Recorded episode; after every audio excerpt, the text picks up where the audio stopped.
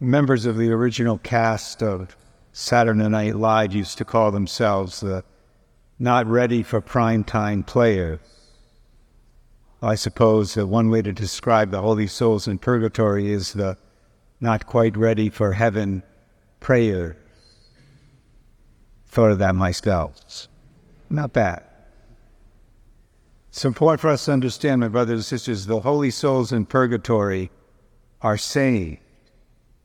They're going to heaven. Their eternal salvation is secured. It's locked up.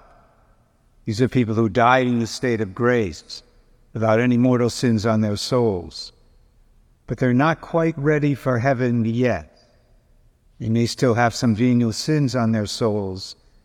They may have to let go of some residual anger or selfishness or greed or envy or lust. They may need to do penance for some of their forgiven sins. There are lots of possibilities. The bottom line is there are some imperfections in these holy souls that have to be burned away before they can enter the Lord's eternal kingdom. The book of Revelation tells us that nothing impure, nothing unclean will enter heaven. Nothing. Not a single venial sin, a soul with a single venial sin on it, unforgiven, cannot enter the kingdom of God. This is why the letter to the Hebrews tells us to strive for that holiness without which no one can see the Lord.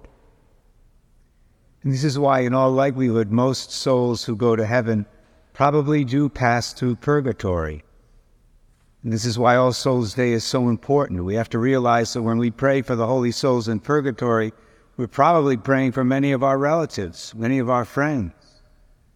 Which means that praying for the holy souls is not something we should do just one day a year on, on November the 2nd.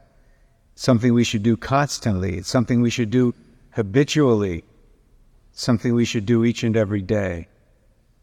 And it's something that we should teach other people to do, especially our youth. Because if we do that, if we teach our young people how important it is to pray and to have masses said for the souls who are currently in purgatory, we'll have people on earth who will pray for us when we get there.